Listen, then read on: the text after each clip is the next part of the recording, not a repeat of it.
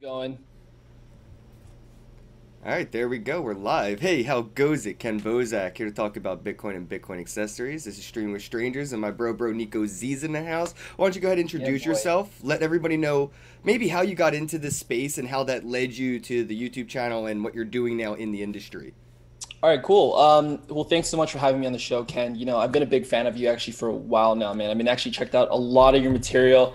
Um, and for the guys uh, watching on my channel, definitely check it out. I have Ken's um, link in the description uh, for you guys to go check out his stuff. He posts a lot of really good fundamental stuff. Um, so, you know, I've gotten to the market for about two years now. Um, originally, I was working as an engineer. Um, my buddy Nick told me about Ethereum. Um, you know, at that time, I didn't really know anything about cryptocurrencies.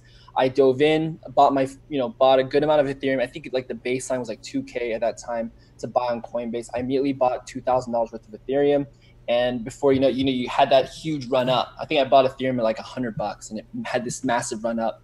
And immediately, a thought to my mind, "Wow, I just made more in cryptocurrencies than I did at my job working for a month." like what am i doing like there has to be another there is like you know is there more of this out there so then i dove into altcoins started doing researching and i think i realized that there was this whole realm of trading involved um, in cryptocurrencies and that's where i really got interested now a lot of people know me as you know cryptocurrency trader i do technical analysis i do live shows and all this good stuff um, but lately, um, actually, my boy Nye told me, and you know, your boys with Nye, he actually told me that you know it's really important to build. Um, oh shit! Oops. Sorry about that, man. I, for some reason, they're not. Are, are they hearing you on my end? On your end? I yeah, I'm using OBS so I could see both of our bars, the volume bars, moving individually. Okay, cool. Well, hopefully they can hear me now. Um, anyways, so for my end, um, I dove into trading, and then my boy Nye told me, "Hey, look, you know, it's important to build something outside of just money. Money is, you know, money doesn't buy happiness at the end of the day. There is a bigger picture to cryptocurrencies than um, what we see, you know, just on charts." And that's what really started triggering me in, um, I think, in December. You know, I started thinking to myself, "Wait a minute, you know, there is something bigger here." um, you know it's important for me to give back right we did those we did those giveaways and um, it's important to uh, you know have decentralization now of course you and i with our decentralized that was, that was the original purpose of this talk was um, you know decentralization regulations and all that good stuff you know i personally don't mind regulations because i come from a more traditional standpoint but um, not to say i don't you know not to say i don't dislike uh, decentralization i do like the like the idea of decentralization however as still a trader full time because this is my daily job Right, Right, you would like there to be a CEO behind the wheel to Eh, help eh, steer, right? so- exactly yeah, exactly. So, like- you know, i want goldman sachs to come in and throw you know a trillion dollars towards cryptocurrencies because then everybody makes a ton of money right and this bull market comes back but at the same time you know obviously we don't want to be best friends with those bankers and there needs to be that divide so um, i think that's the main purpose of the show today we'll be talking about that guys for you know my audience Yeah, we And, uh, definitely do not see things similarly there. no definitely Um, not which is I, really I cool. see those institutions and regulations coming in and use utilizing the technology and actually cutting their own foot off.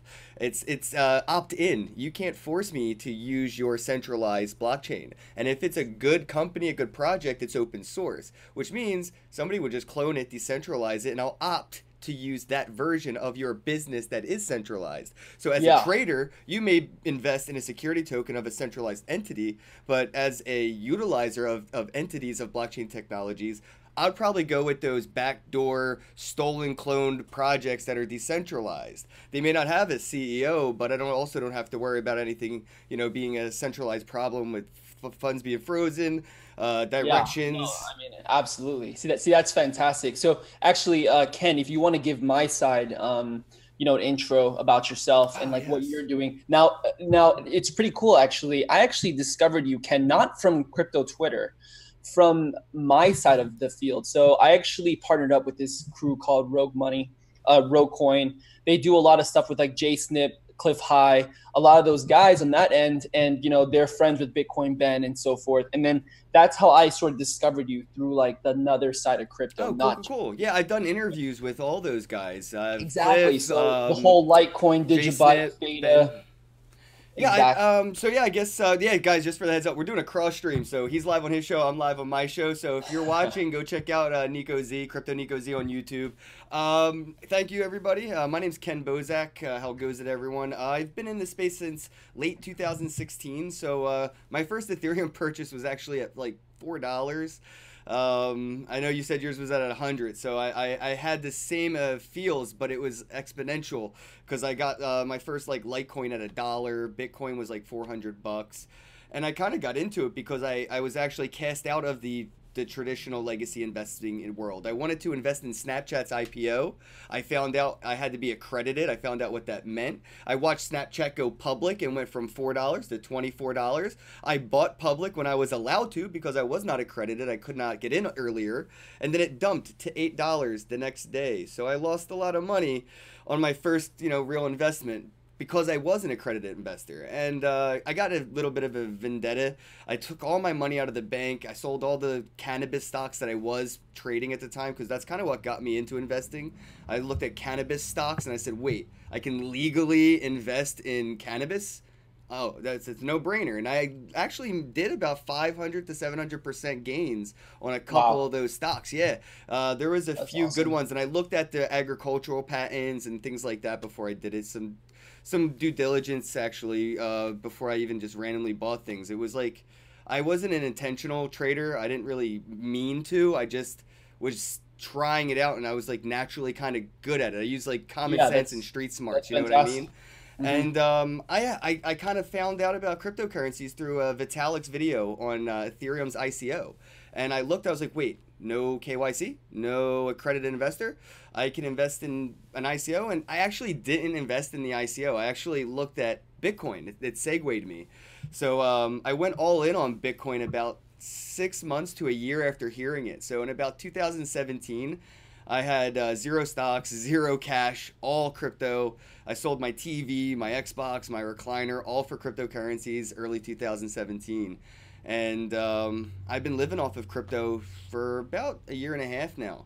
Uh, for man. everything I do is spending crypto. So a lot of people are like, oh, don't spend it, hodl. And I'm like, well, if I hodl, I starve. Like I use uh, Yeah. Bitrefill. I order Domino's through Bitrefill. I get 10% off when I spend Dash. I order things through Amazon and Amazon uh, Grocery, and I use Purse.io to save 20 to 30%. So there's like so many ways to actually use this as a currency while I'm also using it as an investment opportunity. But Do you have all that stuff on your channel, Ken? Like on how to use those services? yeah, it's very disorganized. I I'm the most unprofessional podcaster I know.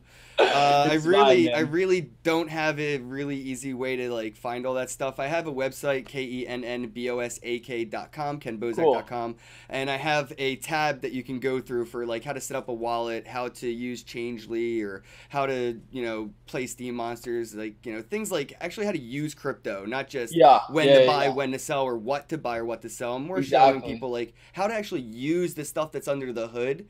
That way, they get more of a feel of one Bitcoin is one Bitcoin rather than pegging it to the dollar value every move they make.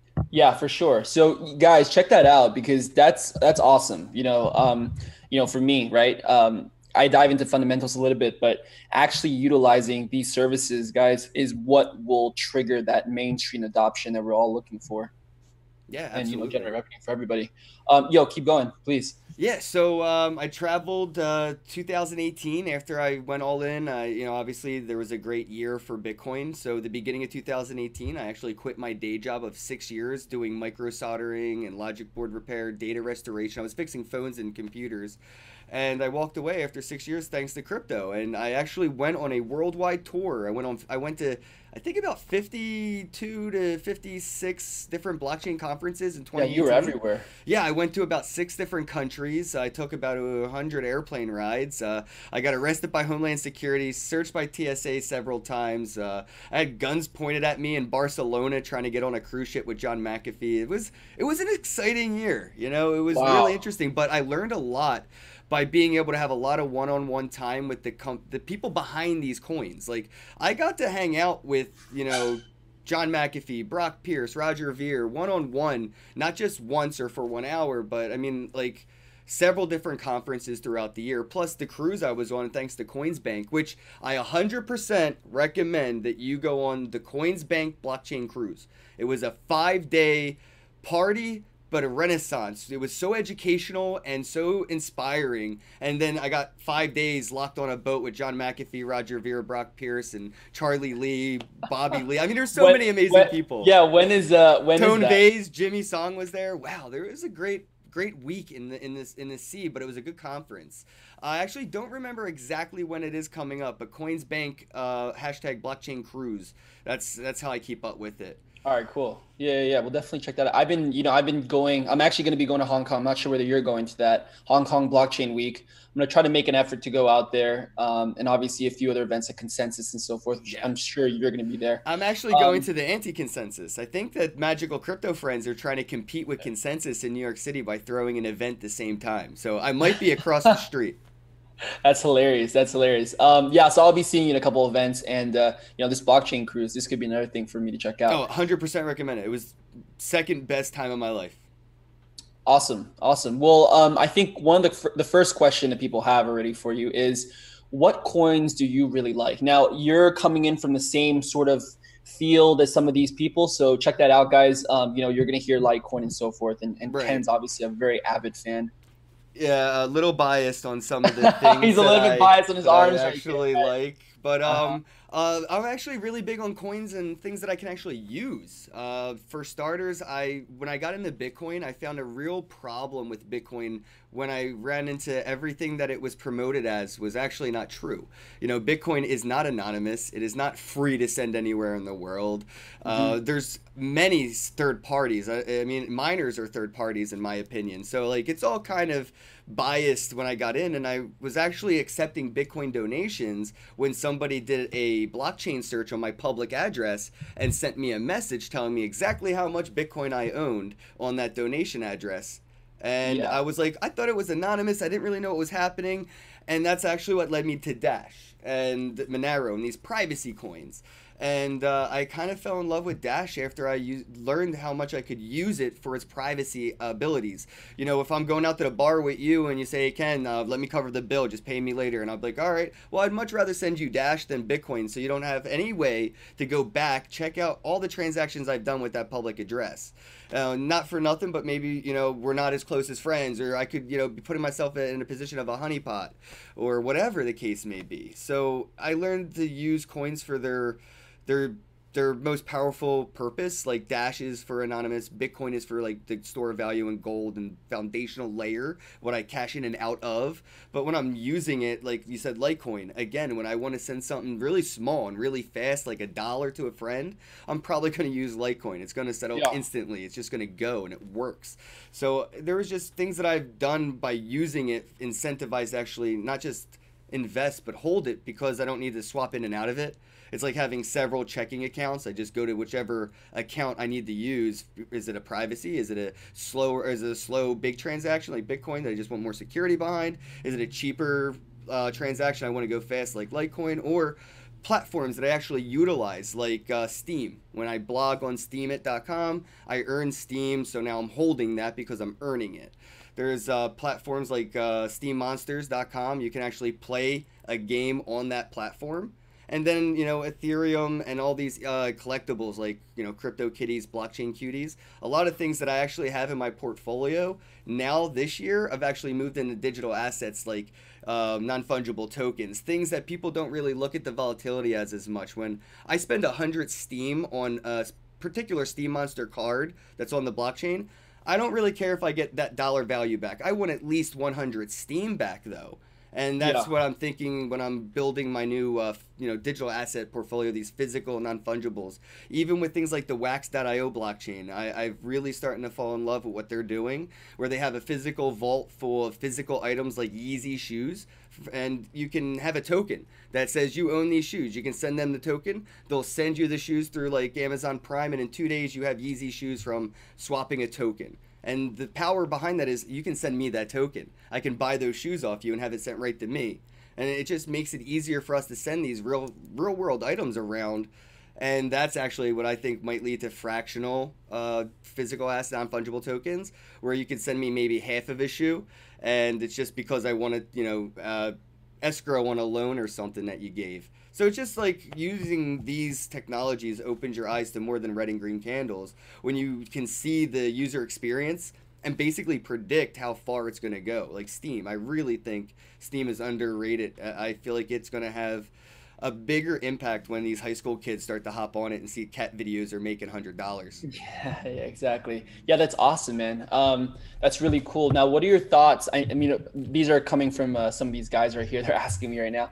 What are your thoughts, of course, on like Theta? You know, what are your thoughts on Digibyte? Um, you know, what do you see? Like, what's like your play? I, I don't hold either of those actually. Uh, I followed Digibyte for a long time, but I never really got into holding it. I like that it's uh, CPU mineable. Uh, so why mm-hmm. buy it when you can just earn it? So do that. You know, stop buying it with your fiat and start mining it with your computer. That's what I liked about Digi. And then you could take those gains, you know, always, you know, those moon bags, 10%, keep it. But when you make profits, move it into something like Bitcoin. That way you, you can diversify and reinvest those earnings and you're not stuck holding an alternative currency. I mean, if Bitcoin doesn't do well, alternative currencies do not do well. I mean, Tron has been making waves and waves as well, but they're yeah. exceptions right now. They've been doing very well in a bear market. Have you um have you seen uh, Chico Crypto's uh, random thing? Have you seen Chico Crypto's uh, video on um on Tron and BNB and him him going at him? No. You didn't see that? So you, you know who Chico Crypto is, right? Yeah, yeah. yeah, he's like he went after Vet and he went after like you know box mining and all those big names. Um, yeah, he went. He just published a video on Tron and BNB. Check that out, guys. He pretty much said it was inside job. Oh, of course, and, dude, it's uh, obvious. But that's the yeah, thing, though. Like, See, this is where I'm like, that's fine. Who cares? Yeah, the free market will job. fucking. Tre- Sorry, I know I'm on your channel. No, I'm just no, saying, like, good, good, the market good. will decide what happens to those guys, right? Yeah. If, now, if we don't like what they have done, then stop using their exchange. Stop using, tr- stop investing in their stuff, and that's what will happen, right? Like, that's the difference between a centralized and decentralized uh, investments. We're going to decide what happens to that company now. People will just stop using Binance because of the insider trading. People don't like Coinbase, so we don't recommend it anymore. You know, they can't buy our love back at this point. You know, I don't yeah. I don't see anybody promoting AOL chat rooms anymore. And that's how I think Coinbase has become like the AOL of crypto. They're they were great, but they're not what we we need newer like I don't think Binance accepting credit cards and debit cards, which is what uh, this kind of started this. Yeah, that was my I next. Think that was the most backwards move that we could have made. So you're okay. So so the, I actually had a really cool conversation yesterday with one of my buddies. He was pretty much saying that we are like Binance is now becoming an, an enabler to you know the the centralization essentially, mm-hmm. and that you know when you know Pomp always says you know short the banks, you know long Bitcoin, and now it's becoming like short the exchanges, long Bitcoin. Yeah, well the thing is Binance is publicly incorporated Chainalysis. So if you're trading on Binance and moving money around and doing anything, it, they're tracking you like the NSA of blockchain. Uh, so they're the exact opposite of what the community stands for when it comes to decentralization, immunity, um, you know, uh, anonymity at least is, is synonymous transactions, uh, all this. I mean, if Binance wanted to, they could freeze accounts. What are you going to do about it? And they've, they've you know, stopped uh, people from even signing up. So having these centralized exchanges becoming like the epicenters of where crypto is bought and sold is not positive because they're, they're creating the same problem we're trying to get away from when it comes to the legacy banking and traditional investment industries. Like when you have to go through KYC to invest in an ICO, it's some bullshit. I like it. I like it. That's that's really interesting, guys. Now, um, you know, like I said, I come from a more traditional standpoint, guys, where you know, like I said, I'm a trader first. Now, don't don't hate on me, guys. I'm gonna get so much hate on this, man, and I always do. I do. I always get freaking messages in my Twitter and whatnot, going, "Yo, fuck you," you know, you, you everything that we hate. you should world. see what how much love Tone Vays gets. You know, he's a trader first as well, and he tells people that. You know, he's not Dude, emotionally he was, attached yeah, to this shit. His call on um on that short on Bitcoin, man, that was uh, that was legitimate. That was really legitimate.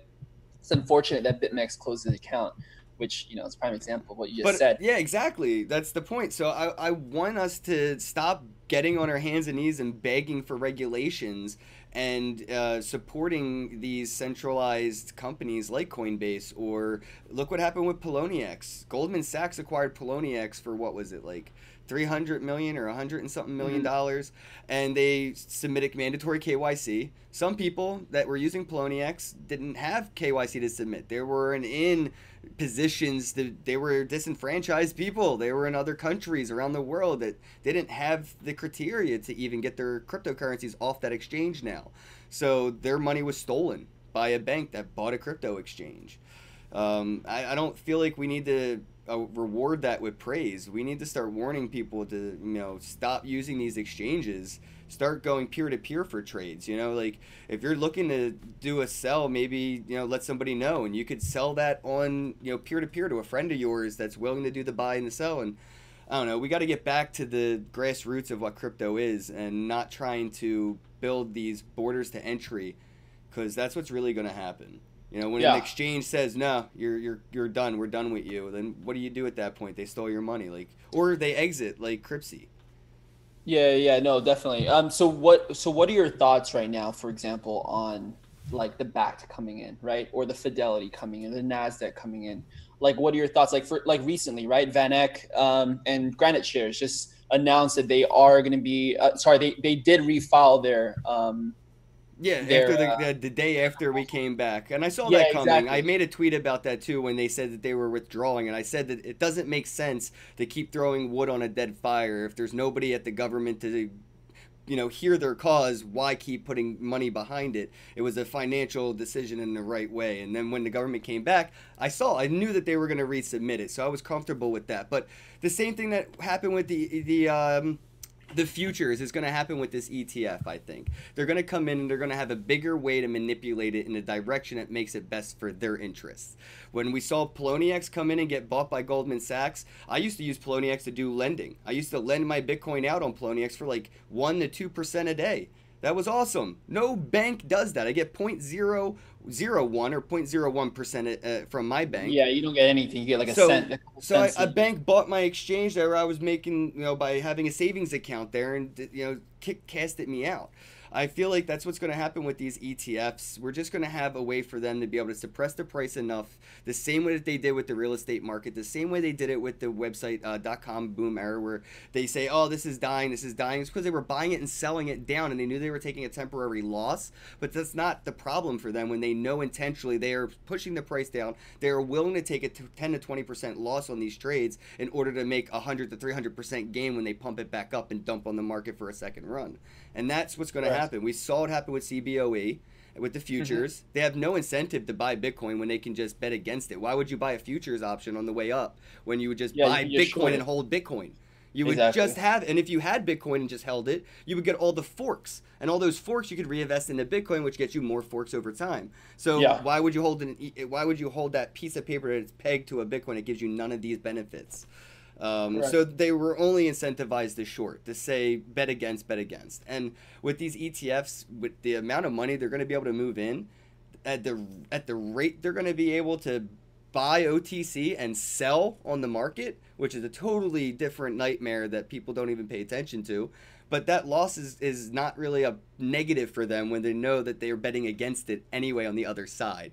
So the loss they make from OTC to exchange in the market move, then they bet against it on the futures. So they're making money even when they're losing money. They just hedge heavier in one other direction. So they're just going to manipulate this as far down as they can until that's when we get that mainstream adoption, right? Like I don't think institutional adoption's mainstream. That's that's just institutional. It's the manipulators.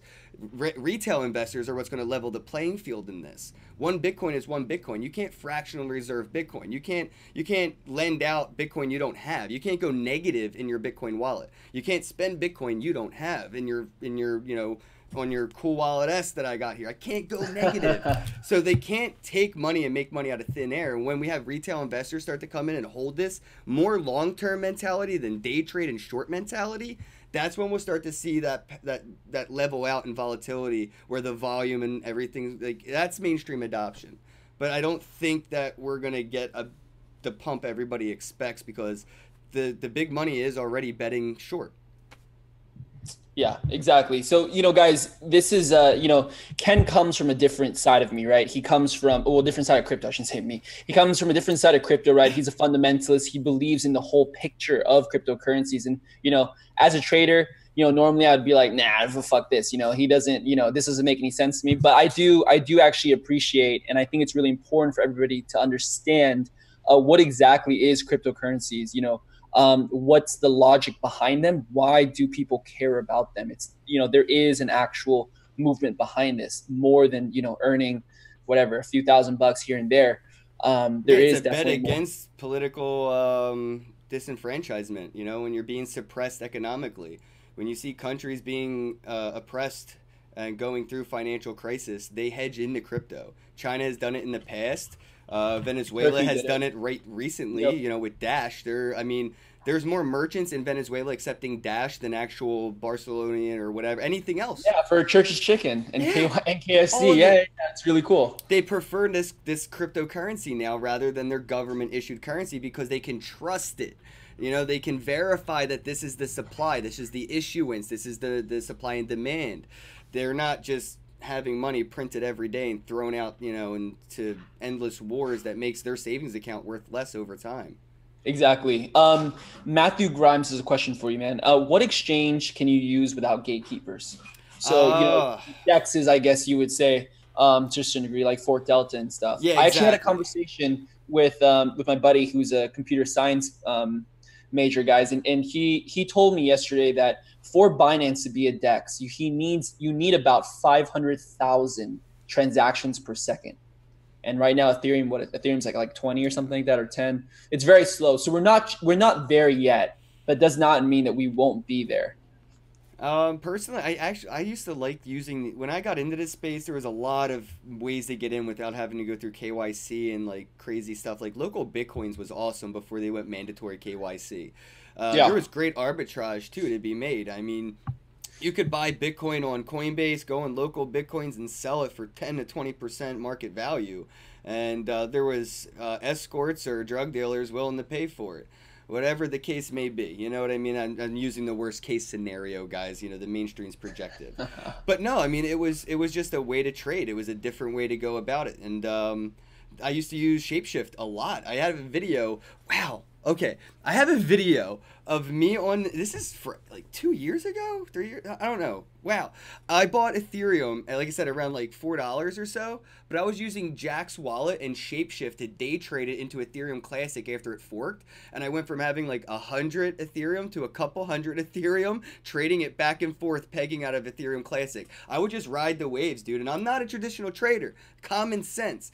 I saw a pattern. Ethereum Classic goes up, Ethereum goes down. Ethereum goes up, Classic goes down. I just kept getting out and into the other as the waves were, and I was popping Using up in the middle. Shift, no, shape shift, no, no KYC, no nothing. And I immediately got my private keys after each trade. So the exchange never had my private keys. And it yeah. was saving me a lot of fees rather than send my Bitcoin to an exchange transaction fee.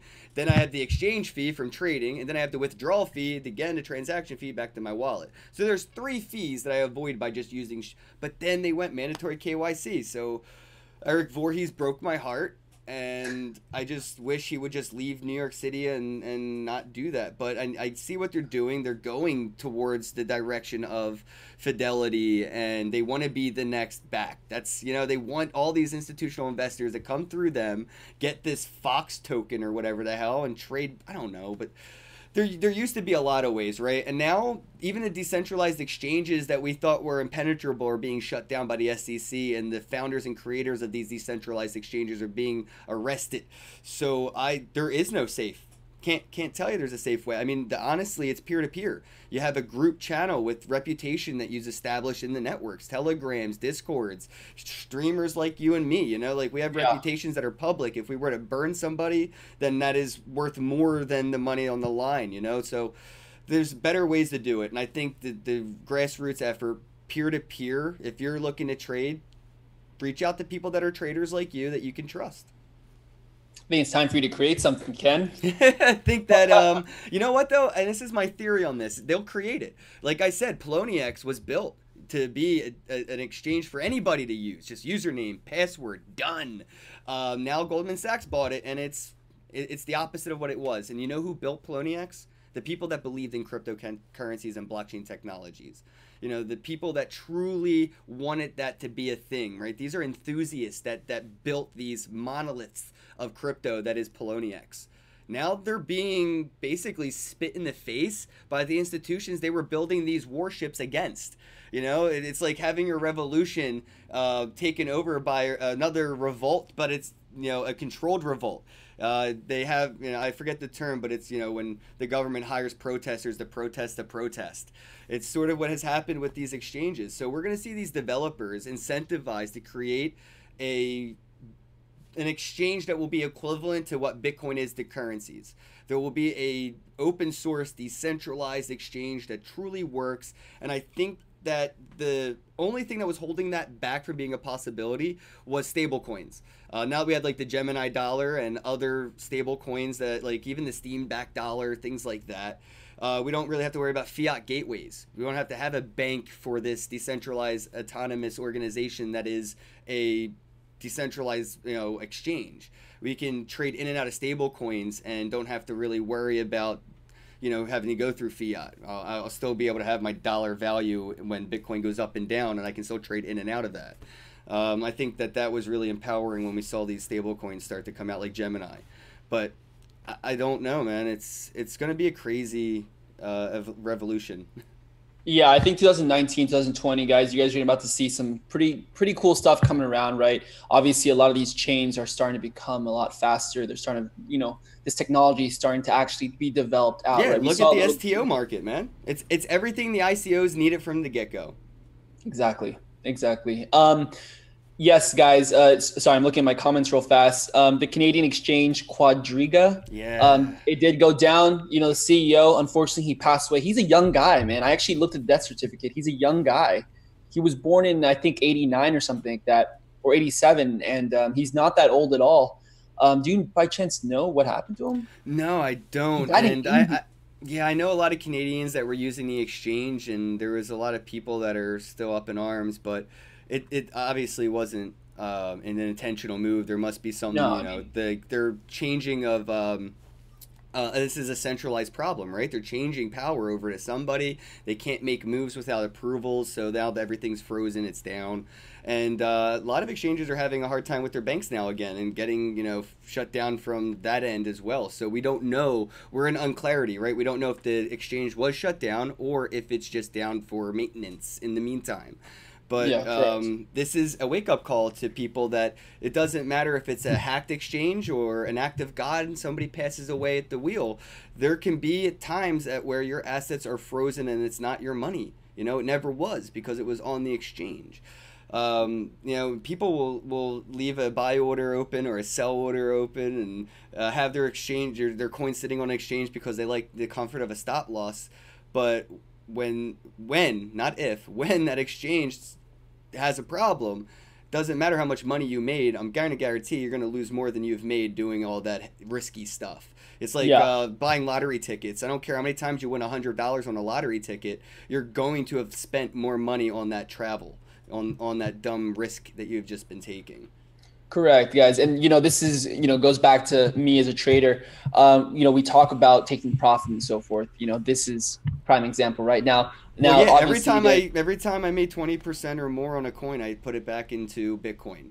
You know, exactly. I, I accumulated exactly. more Bitcoin off my gains, and eventually the coins that I have now it's free money. I have no emotional, sentimental, or financial attachment to 90% of my portfolio because I hedged it all back into Bitcoin throughout 2017 and 2018. So it's it's like I could care less about my Litecoin. I could care less about my Ethereum. You know, I've already made my money back X amount over, and I've made more Bitcoin as well. Um, so uh, that's why I like the, a lot of things like when I talk to people that are investors that do trade, I try to segue them into things like staking and running a master node, things like that, where there's residual other means of income besides just trading. You know, they can actually yeah. get their hands on it and be like, oh, wait, all right, so I've been trading Dash for like three years, but I could have been staking it too. I'm like, yeah, and you could have been taking your staking rewards and trading that to get more Dash to stake. I mean, you didn't know that? I'm like, no. I was like, well, it's called having your crypto and eating it too. Yeah, no, no, no, exactly. Um, you know, he brings up a good point, guys. Uh, that is definitely something I'm actually looking into. Uh, I just got an office at a WeWork around here, and um, they provide full electricity, like it's part of your rent and whatnot for for the WeWork. And I have like a three person office, so I was thinking about like creating like a miner in the corner. And I don't think they would know. Like, I, I don't understand how they would know that you know that it's you know now you know, I'm in they're California. gonna find out, dude. Dude, I mean, they, I know that they're gonna find only because it's not quiet. Have you you've ever seen a miner? No, no, no, I was I was thinking about just doing like a graphics card in like a rig, like a just oh, like, just like a small yeah, like it looks yeah, like a gaming computer, rig. nothing fancy. Okay. Yeah, no, nothing crazy. I'm not talking like open. well, know, that's what I mean. You could be mining a digi Digibyte, and you could be mining BitTube because BitTube CPU mineable. So you could be mining like two or three different currencies on your computer, and you know how like it works. You could actually throttle it and have uh, you know these things in place that if it becomes unprofitable at the time, you just switch over to the other coin that you were mining. Yeah, see that's yes, see that's awesome. And I actually um I'm actually I have to look into that because I really wonder if they can trace back to which room is actually doing the mining. Because uh, of course, their electricity I'm sure they bill. do. I'm sure they do because certain people, if they're staying long enough, I've, I've been to WeWorks. I'm not. I never had a space there, but when you when you have a long term spot there, they do charge you for more like you know electricity and stuff. So I know they have to have a way to gauge each room for being able oh. to prove you for your bill, right? If they were yeah. charging you for electricity, you would want proof that you used the X amount of electricity. Yeah, yeah, yeah. So I'm oh. sure that it would hop up on the oh. radar. But but if if it didn't though, man, I'm gonna open a series of. It might be worth a shot though. Even even the video alone, you know. I mean, yeah. YouTube AdSense has been god awful, but if you put it on BitTube and Steemit and other ways, like you know, this the content that we're making, I'm streaming on four different platforms right now to spread out my content, and then I write blogs and do other things because one video could be put in ten places to make residual income for monetizing. Yeah, yeah. Um, all right, a few more questions right here. Um, let's see.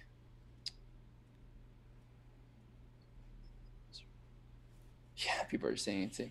Uh, one guy has a pretty cool uh, suggestion right here. He goes, "Hey Z, how about a craft beer company that issues a token value to each of their containers, keg slash bottle? The purchaser can save up the tokens and redeem them later for more beer." It's genius. I actually was at a conference in Chicago by Untraceable. It was Loyalty Live, and I actually spoke on stage in front of like McDonald's, uh, American Airlines, uh, Target. There's a lot of chains there. I think Starbucks. There was a lot, and they were basically there to learn about how they could tokenize their loyalty points and reward systems, and, and figure out how to use smart contracts. Mm-hmm. And basically, I said, well, your middleman isn't really the bank right now. Your middleman is your loyalty company or rewards company, the company that is monitoring your customers' engagement with you and tracking this digital coupon that you've issued. You could replace them with a smart contract and have it, you know, send if I uh, this was my example to McDonald's. If you were to hold a McCoin in your wallet, you could get a Fry token, and every 10 Fry tokens is worth one McCoin. And people would hold more McCoins to get more Fry tokens than they could buy back there, and that would keep my my money in your economy, your ecosystem, without me taking any supplies or any goods and services out. And uh, to counter this, it's sort of like a gift card, except when businesses use gift cards, they're not allowed to spend that money. So if I go got if I get a McDonald's million dollar gift card, if I don't spend that money at McDonald's, they can't do anything with that money as a business because they don't know where they're going to have to redistribute that money in their ledgers, which McDonald's is supposed to get that money when I spend it. They don't know yet, so they can't do nothing with it. Then, you know, while we're staking these McCoins, they're locked in an escrow. They they know that they can, you know, trade off this. They have some leverage now. Um, and uh, they were really interested in the concept because I was like, you know, if the coin starts out, if you say it's backed by a, a, a Big Mac, because that's what they did. They I had these coins that I bought from McDonald's that were you could trade a gold coin in that they sold for the price of a Big Mac, and you get a Big Mac in return. And now that coin is worth a Big Mac at least whatever a Big Mac's going for. If Big Macs go up in value, I have saved money on my future Big Mac. Um, yeah, it's crazy, right? But now this token nuts. on the wow. open market may actually be worth more than a Big Mac because now it has more value than a Big Mac. I can send you it over the internet easily. Here, here, I have yeah. a Big Mac. Makes it more valuable than the one in my hand, right? So it may increase revenue for them because now they're selling Big Mac tokens that are worth more than the Big Macs that they're pegged on. Um, and this may be the same for a beer company as well, but it's going to start with uh, the Internet of Things. You know, we're going to have to have a lot of these you know Bluetooth light NFC tracking materials like they're trying to put in your t-shirts and you never even know it's there but then yeah like rfid sense, tags yeah. and whatnot as, as we yeah. get into that ingrained technology into the things the, the things that exist that we interact with like this bottle of water will have a little receiver in it and when i throw it in my trash and then i throw my trash in a dumpster the dumpster goes into the trash truck the trash truck's going to be able to follow all those where this came from and you know it's that's where we're headed, but we're going to need the, the physical things that are going to track these digital inventions, right? But that's incentives, right? Like we never had Netflix until there was a reason to. We have, oh, this internet's great. What can we do with it? Um, then, you know, it begets the end result. So I think that we're going to see these companies be incentivized to create better technologies. Like why I think mining won't be as big of a power problem as people are thinking it is, because Bitcoin mining incentivizes cheaper, faster, better renewable electricity sources. So people that create electricity are incentivized to make it better, faster, and cheaper, not more expensive, slower, and bad. Like so, we're going to find better ways to get electricity because we have more uses for it we're going to find more uses for this technology as we move forward. And like I said, that, that beer thing's really cool. Um, I think that if they put it in the caps, like you know how like they send out the caps with the code on it if that had a yeah, private yeah. key.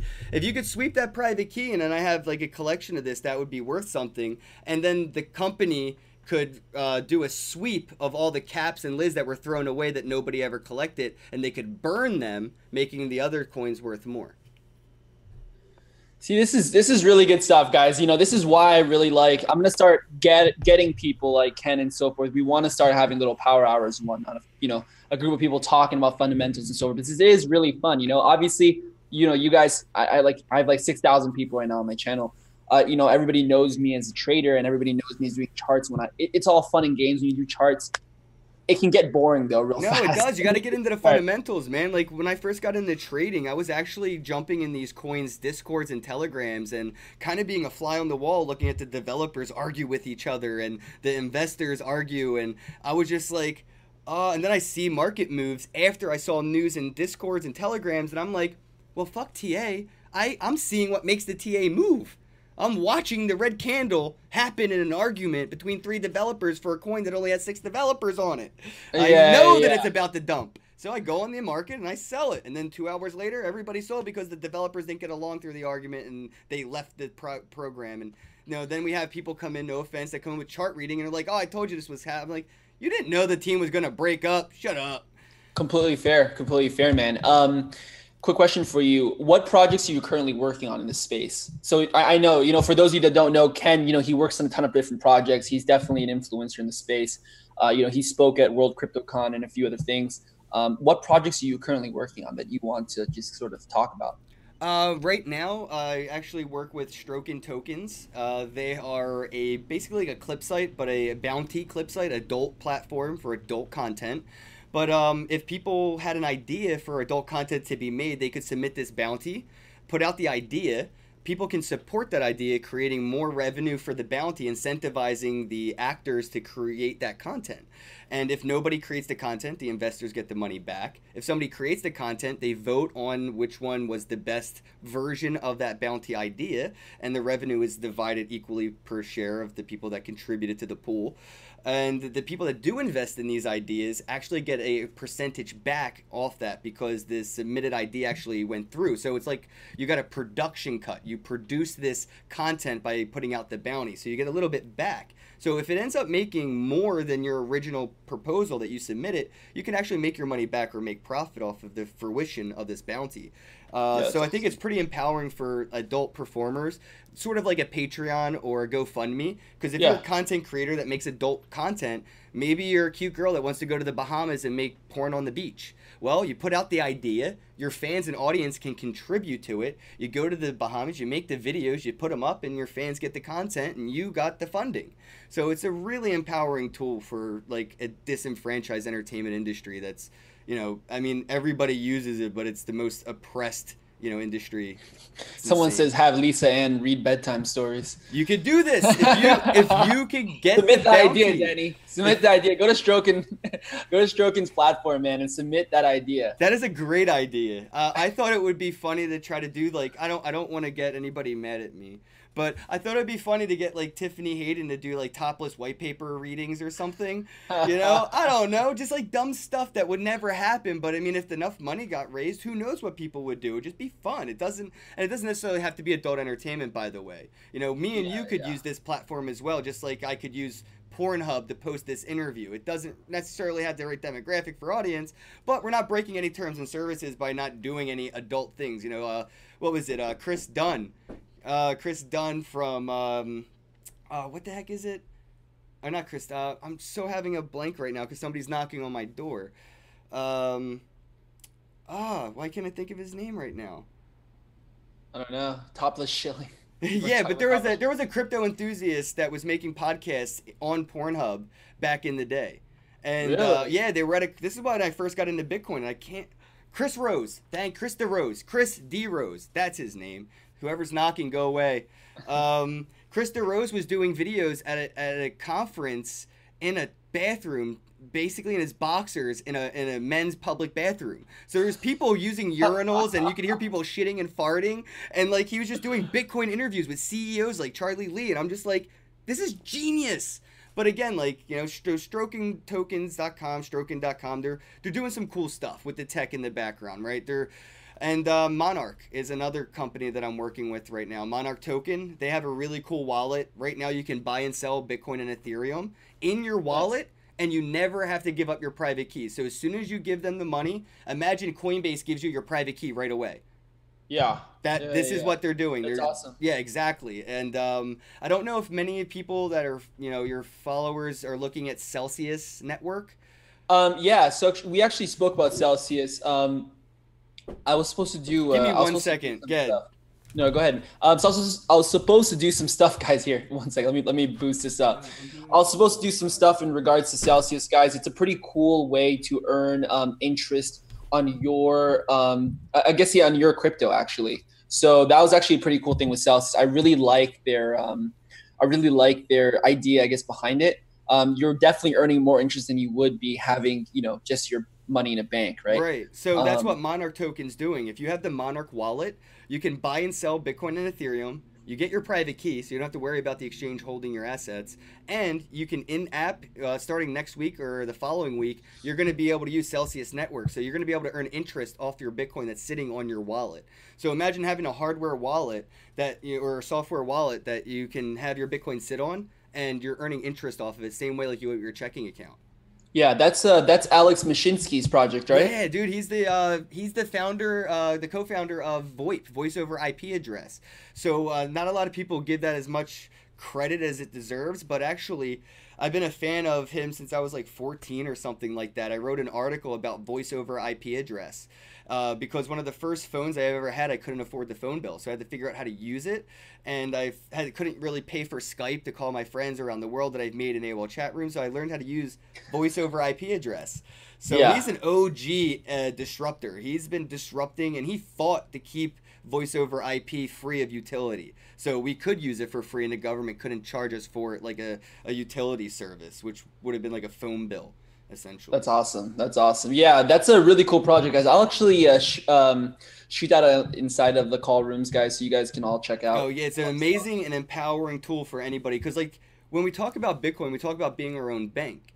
Well, what's the best part about a bank is they have a way to make interest off the money that they're holding. Correct. Correct. Exactly, guys. You know, and it's actually really good at uh, percentages. It's actually really surprising at percentages. And Um, it's not as concerning because uh, I think it's like live interest, right? So if I pull out a Bitcoin, I just stop earning interest on that Bitcoin that was sitting on the wallet. So it's not like they have to have access to the private keys or locked in a 10 day escrow or something like that. It's it's like live interest. So if I just move it, it's then it's not earning interest anymore. Yeah, and then you put it back in, and it just it's back to earning interest. Yeah. You know, uh, some of these, so, you know, some of these projects, guys, um, that Ken's talking about. That, that's why I say go check out his channel. He talks a lot about this stuff with other influencers in the game, guys, and there's a lot of really good material. It's actually really cool to to like really see a lot of these videos. Um, last year when I started diving into fundamentals on a harder level.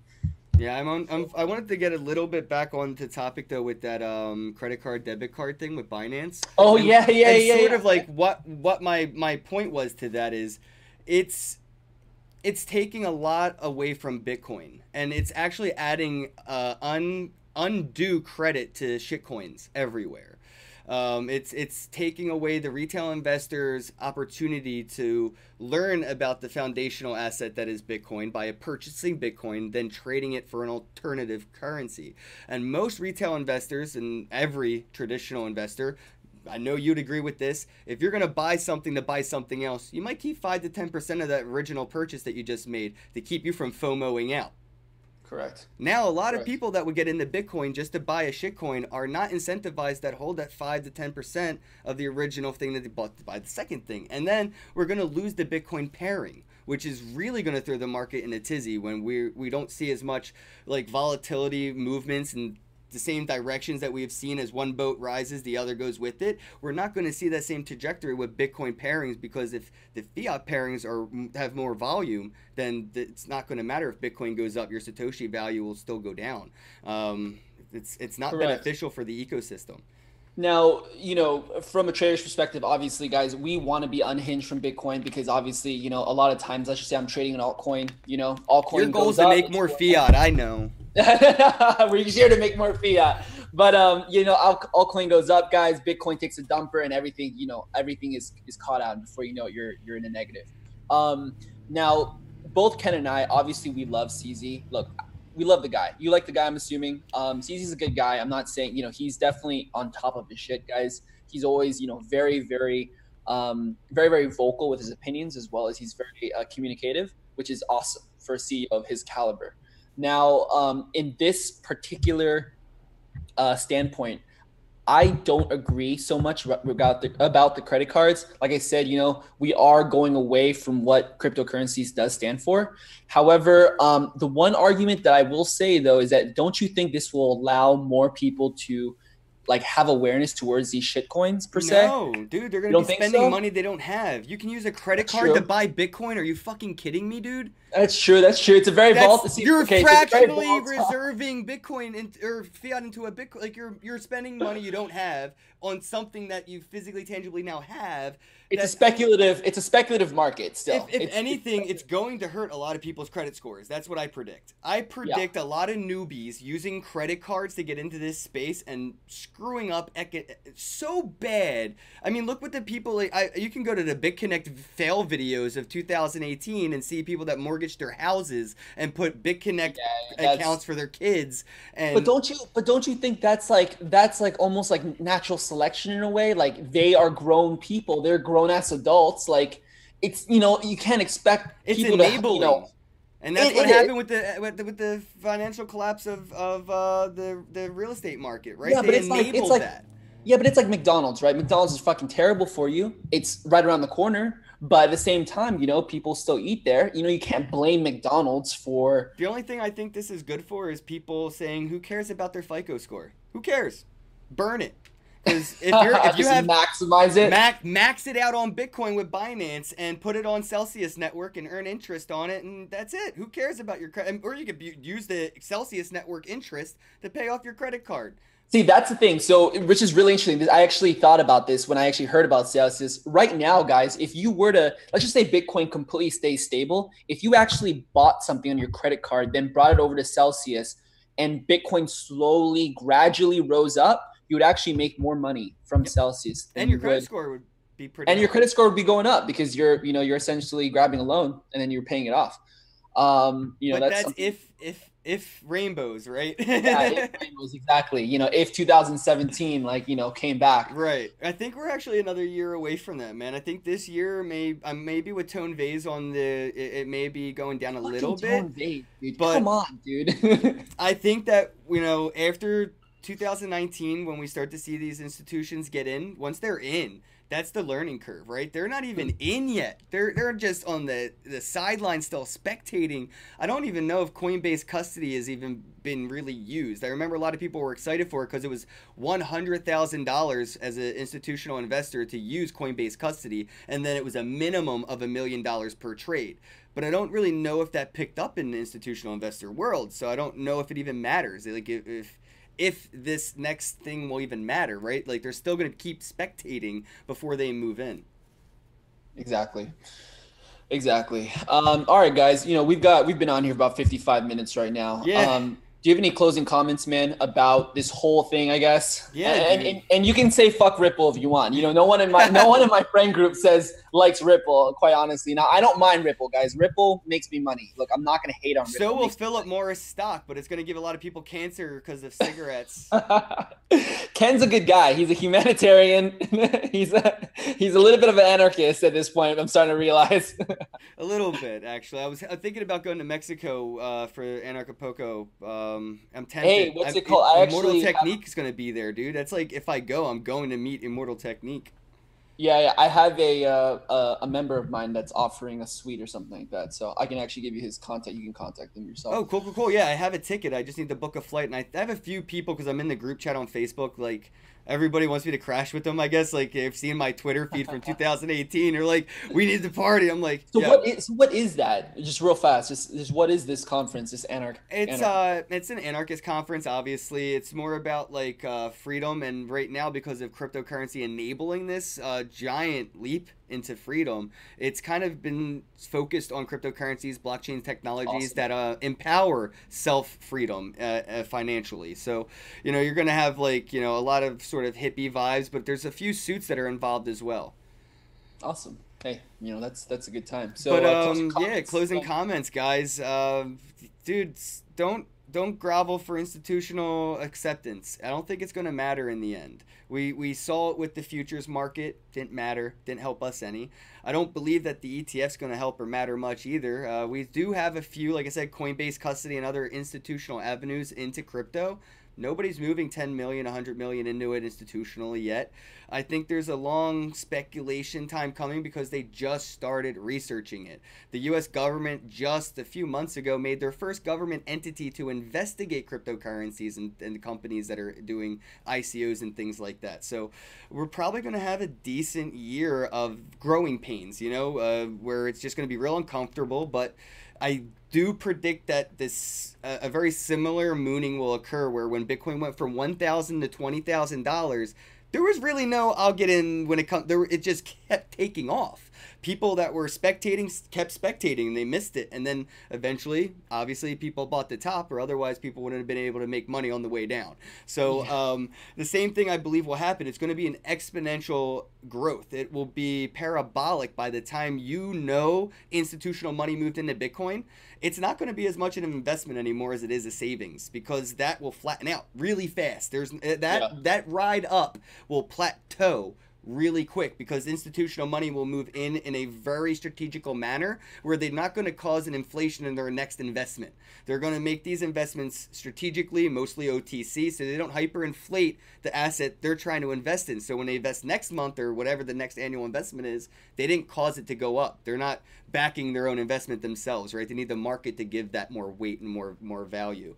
So keep your eye on the happening. 2020, I expect a lot to come about 2020 when these institutional investors do realize the supply issuance will dwindle drastically, increasing the value of Bitcoin because the cost of electricity to mine what they're going to get in a reward. They're not they're not even these basics things that I'm talking, they don't even care to know about this. But when this becomes common sense for institutional investors, when we have blockchain advisors at every board at Fidelity, then yeah, they- they'll know what they're getting into. But I think that um, we got to stop caring about them and educate and on ramp retail investors, traditional um, retail investors, your friends, your family, corner stores. Tell them that they can accept Bitcoin and they can get fiat for it and keep 10% in Bitcoin or something, and you know use it on Amazon to get 30% off their supplies in their store, whatever the case may be. But I think that if you want your your bags to moon, you're gonna have to show people how to use the technology those bags are backed by. Okay. Yeah, You so know- be an advocate for it. You know, Exactly. actually- if you're trading a shitcoin, use the blockchain it's built on. Know how it works, if it works, the user experience. Because if people don't have a good experience on that blockchain's platform, then the currency ain't worth shit. Correct. Correct.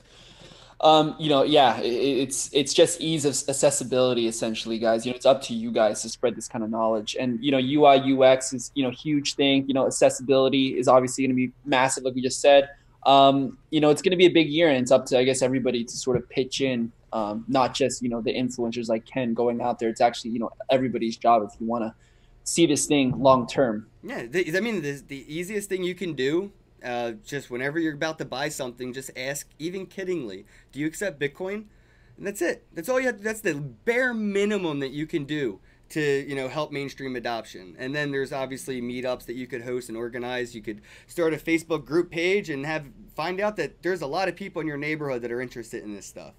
Yeah, no, exactly. You know, I just went to one up in LA about with wallets with you know Nye Brecky, uh, Wendy came later, a bunch of yeah, people. Wendy and me had a meetup last night. A bunch of people came out, and it was awesome, Yeah. dude. I, I really hope people are, do more meetups, less conferences. Exactly, exactly. But all right, cool, man. Well, um, hey, it's been a pleasure. I'm gonna close this out right now, and then we'll, we can we can shut uh we can yeah, end guys, uh, don't forget check out Crypto Nekoz on YouTube, and um, I know we're streaming now on Twitter, Twitch, YouTube, Facebook. Are we on Uh, Are we on Twitter we're too, on dude? everything right now. Dude, so you actually have to send me the link on how to set all this up. This is ridiculous. I'm only on YouTube, guys. Um, be sure to check out Kenn's channel, check out his website, all this good stuff, guys. Learn how to use your crypto, and um, you know there is definitely um, a whole other side of this besides trading. hey guys, Um, so let me let me close the stream. Thanks so much for watching, guys.